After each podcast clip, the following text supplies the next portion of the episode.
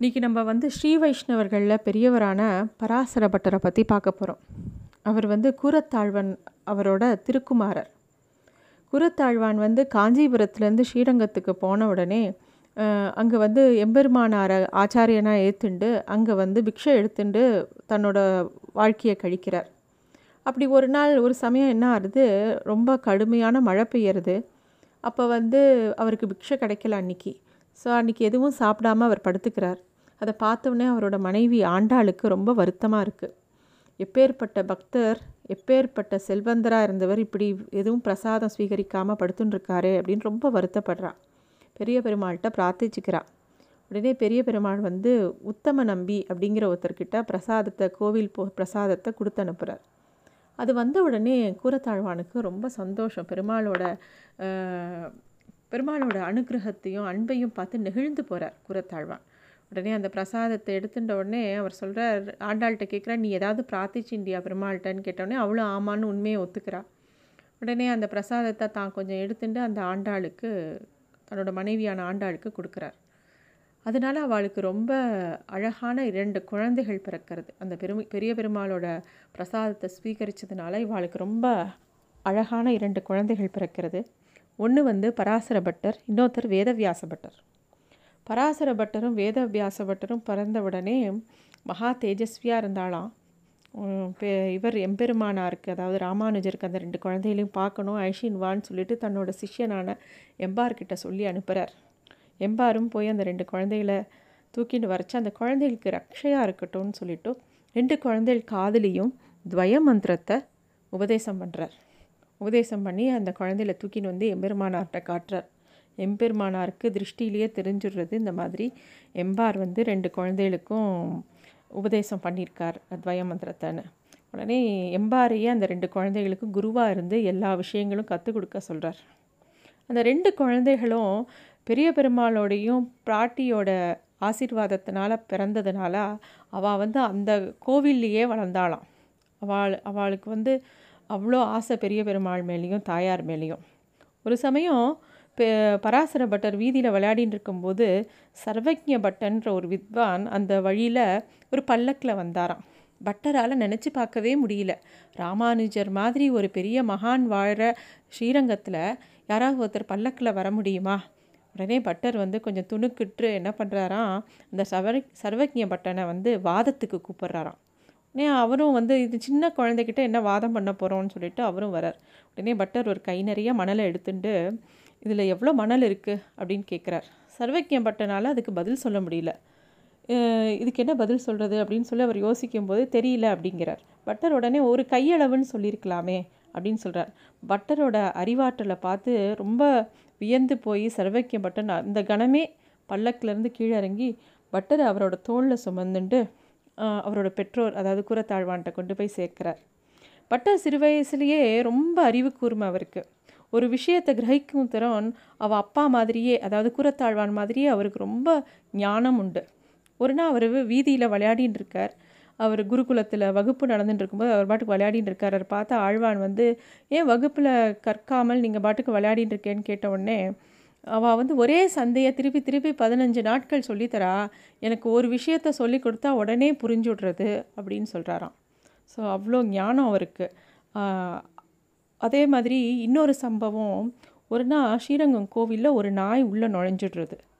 உடனே அந்த மாதிரி பொதுவாக அந்த மாதிரி சமயங்களில் அர்ச்சகரெல்லாம் கூடி அந்த கோவிலை சுத்தி பண்ணணும்னு பேசிக்கிறா. ஒரு சம்ப்ரோக்ஷணம் பண்ணணும்னு பேசிக்கிறா. அப்போது ஒரு சின்ன சம்ப்ரோக்ஷணம் பண்ணணும்னு சொல்கிறா அதை கேட்டவுடனே பட்டருக்கு வந்து ஒரு விஷயம் மனசில் தோன்றுறது. அவர் பெரிய பெருமாள்கிட்ட கேட்குறார் நான் தினமும் கோவிலுக்குள்ளே வரேனே. அந்த நாய் வந்தால் மட்டும் நான் வந்து இந்த நாயை விட ஒரு கீழ்மையான ஒரு ஆள் இல்லையா? என் நான் வந்தாலும் அவள் வந்து இந்த மாதிரி சம்ரோக்ஷணம் பண்ணுவாளா? அப்படிங்கிற மாதிரி கேட்குறார் தன்னை ஒரு நாயை காட்டிலும் கீழாக என்னும் அளவுக்கு அவர்கிட்ட ஒரு தன்னடக்கம் இருந்தது. அவரை தன்னோட பாசுரங்களில் கூட ஸ்ரீரங்கத்தில் ஒரு நாயாக பிறப்பதையே விரும்புவதாக சொல்கிறார் அவ்வளோ ஒரு பணிவு அவருக்கு. எப்படி திருக்கட்சி நம்பி வரதராஜ பெருமாள்கிட்ட பேசுவாரோ அது மாதிரி பராசரப்பட்ட ஸ்ரீரங்கம் பெருமாள்கிட்டேயும் தாயார்கிட்டேயும் பேசுவாராம். எப்பயுமே இந்த பகல் பத்து ராப்பத்து உற்சவத்தில் பகல் புத்து உற்சவத்தோட வைகுந்த ஏகாதசிக்கு முதல் நாள் முதல் நாள் வந்து மோகினி அலங்காரம் இருக்கும் பெருமாளுக்கு. அந்த நாச்சியார் திருக்கோலத்தில் இருப்பாள் அப்போ வந்து தாயாரோட எல்லா ஆபரணங்களையும் பெருமாள் சாத்தின்னு இருப்பார் அந்த மாதிரி சாத்தின்னு அவர் காட்சி கொடுக்கும்போது நம்பெருமாள் பட்டரை கூப்பிட்டு கேட்டாராம். நான் தாயார் போலவே இருக்கேன்னு அழகா அப்படின்னு கேட்குறாராம் பட்டர் நன்னா உத்து பார்க்குறாராம். தாயார் மேலே அவருக்கு ரொம்ப அதீத பக்தி. பெருமாள் ஆனால் ஃபுல்லாக பார்த்துட்டு சொல்கிறாராம் ரொம்ப அழகாக இருக்கீர். ஆனால் வந்து தாயாரோட திருக்கண்களில் காணும் கருணை எம்பெருமானின் கண்கள் இல்லை காணப்பெறலை அப்படிங்கிறாராம். அவ்வளோ ஆசையாக தாயாரான ரங்கநாச்சியார் மேலே பராசர பட்டருக்கு அதுதான் பராசர பட்டர் இவ்வளோ பிரியமாக பெருமாளுக்கு இருந்தாலும் அவரை பிடிக்காதவா நிறையா பேர் இருந்தாலாம். ஒரு சமயம் பட்டரை ரொம்ப திட்டி தீர்த்தாராம். அதை வந்து அவர் காதில் விழுந்த உடனே பட்டர் வந்து தனக்கு மே தன் மேலே போத்திருந்த சால்வை எடுத்து அவ மேலே போத்தி அவர் சொன்னாராம் ஒவ்வொரு ஸ்ரீ வைஷ்ணவனுக்கும் ரெண்டு விஷயங்கள் இருக்கணும். ஒன்று வந்து எம்பெருமான் பெருமாளோட கல்யாண குணங்களை போட்டின்றே இருக்கணும். இன்னொன்று தம்முடைய குறைகளை குறித்து எப்போ பார் வரு வருத்தம் கொண்டு அதை சரி எப்படி சரி பண்ணிக்கிறதுன்னு யோசிக்கணும். எம்பெருமான் கல்யாண குணங்கள்லேயே ஈடுபட்டிருந்த எனக்கு என்னோட குறைகளை குறித்து வரு வருந்துறதுக்கு எனக்கு நினை நினைவு வரல. ஆனால் நீங்கள் தான் எனக்கு நினைவு ஊட்டினேன். நீங்களாம் எங்களுக்கு எனக்கு ஆச்சாரியன் மாதிரி நான் அவளை அவளை தண்டம் சமர்ப்பிக்கிறாராம். அவ்வளோ பெரிய மகா புருஷர் ஒரு தடவை பட்டர் வந்து சில பாசுரங்களும் அதோட அர பொருள்களையும் பெரிய பெருமாள் முன்னாடி நின்று பாடினார். அதை கேட்டு மகிழ்ந்த பெருமாள் அப்போவே மோட்சம் தரதா?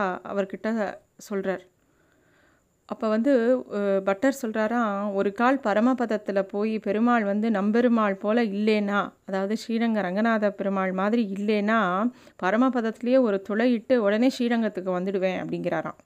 இன்னொரு சமயம் அனந்தாழ்வான் அப்படிங்கிறவர் வந்து இவர்கிட்ட கேட்குறார் பராசர பட்டர்கிட்ட பரமபதநாதனுக்கு ரெண்டு கைகளா இல்லை நாலு திருக்கைகளான்னு கேட்குறார் அதுக்கு பட்டர் சொல்கிறார் ரெண்டு திருக்கைகள் இருந்தால் பெரிய பெருமாள் மாதிரி இருக்க போகிறார் நாலு திருகைகள் இருந்தால் நம்பெருமாள் மாதிரி இருக்க போகிறார் அதாவது பெரிய பெருமாள்ங்கிறது மூலமூர்த்தி ரங்கநாத சுவாமி.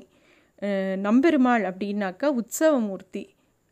அதை வந்து அவர் அப்படி சொல்கிறாராம் அவ்வளோ ஆசை அவருக்கு. ஸ்ரீரங்கத்து இருக்கக்கூடிய அர்ச்ச ஸ்ரீரங்கம் பெருமாள் மேலே அவருக்கு பெரிய பெருமாள் மேலே அவ்வளோ ஆசை பராசரப்பட்டிருக்கு. இது மாதிரி நிறைய கதைகள் உண்டு வரா பராசரப்பட்டர் பற்றி ஒரு சமயம் அவரை காணும். அவர் எங்கேயோ ஒரு காடு மாதிரி ஒரு இடத்துக்கு போயிடுறாரு. அவரை தேடின்னு போகிறாங்க போனால் அவர் வந்து ஒரு முயலில் வந்து ஒரு வேடுவன் பிடிச்சிக்கிறான். ஒரு முயல் குட்டியை. அதோட தாய் முயல் வந்து அவன அவனோட காலை பிடிச்சிக்கிறது. அதை பார்த்த உடனே இவர் மயக்கம் போட்டு விழுந்துடுறார். எல்லாரும் என்ன ஆச்சு என்ன ஆச்சுன்னு கேட்ட உடனே இல்லை நான் அந்த அந்த இடத்துக்கு போனேன். ஒரு வேடுவன் வந்து ஒரு வலையில் வந்து ஒரு முயல் குட்டியை பிடிச்சிட்டான். அதை எடுத்துன்னு போகும்போது அதோட தாய் முயல் வந்து ஓடி வந்து அவனோட காலை இறுக்கி பிடிச்சிண்டது அவனை விடவே இல்லை. உடனே அவன் வந்து மனசு இழகி அந்த அந்த முயலை விட்டுட்டான். சரணாகதி தத்துவங்கிறது இதை விட எப்படி புரியறது?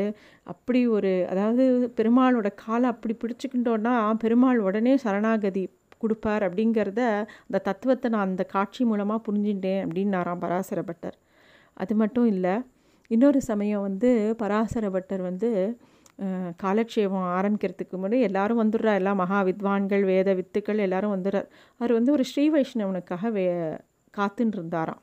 எல்லாரும் வந்து எதுக்கு அவனுக்காக காத்துட்டுருக்கேன் நாங்கள்லாம் வந்துட்டோமே ஆரம்பிக்கலாமேன்னு இல்லை அவன் வரட்டும் அப்படிங்கிறாராம்.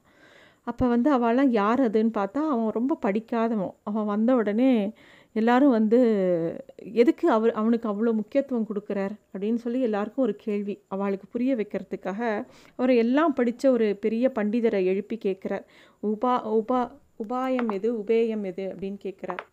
உடனே எல்லா சாஸ்திரம் படித்தவர் உபாயம்னா கர்மம் ஞானம் பக்தி யோகம் என்னெல்லாமோ சொல்கிறார் உபேயம்னா அது வந்து ஐஸ்வர்யம் கைவல்யம் என்னெல்லாமோ சொல்கிறார் இதெல்லாம் கேட்குறார் பட்டர் பொறுமையாக அதுக்கப்புறம் அந்த ஒன்றும் படிக்காத அந்த பக ஸ்ரீ வைஷ்ணவன்ட்ட கேட்குறார் உபாயம் எது உபேயம் எது? அப்படின்னோடனே எம்பெருமான் தான் உபாயம் எம்பெருமான் தான் உபேயம் அப்படிங்கிறார். எல்லாமே இந்த பெரும் பரம்பொருளான இந்த பெரிய பெருமாள் தான் அப்படின்னு அவர் சொல்கிறார் அதை கா அதை வந்து எல்லாருக்கும் காட்டி கொடுக்குறார்.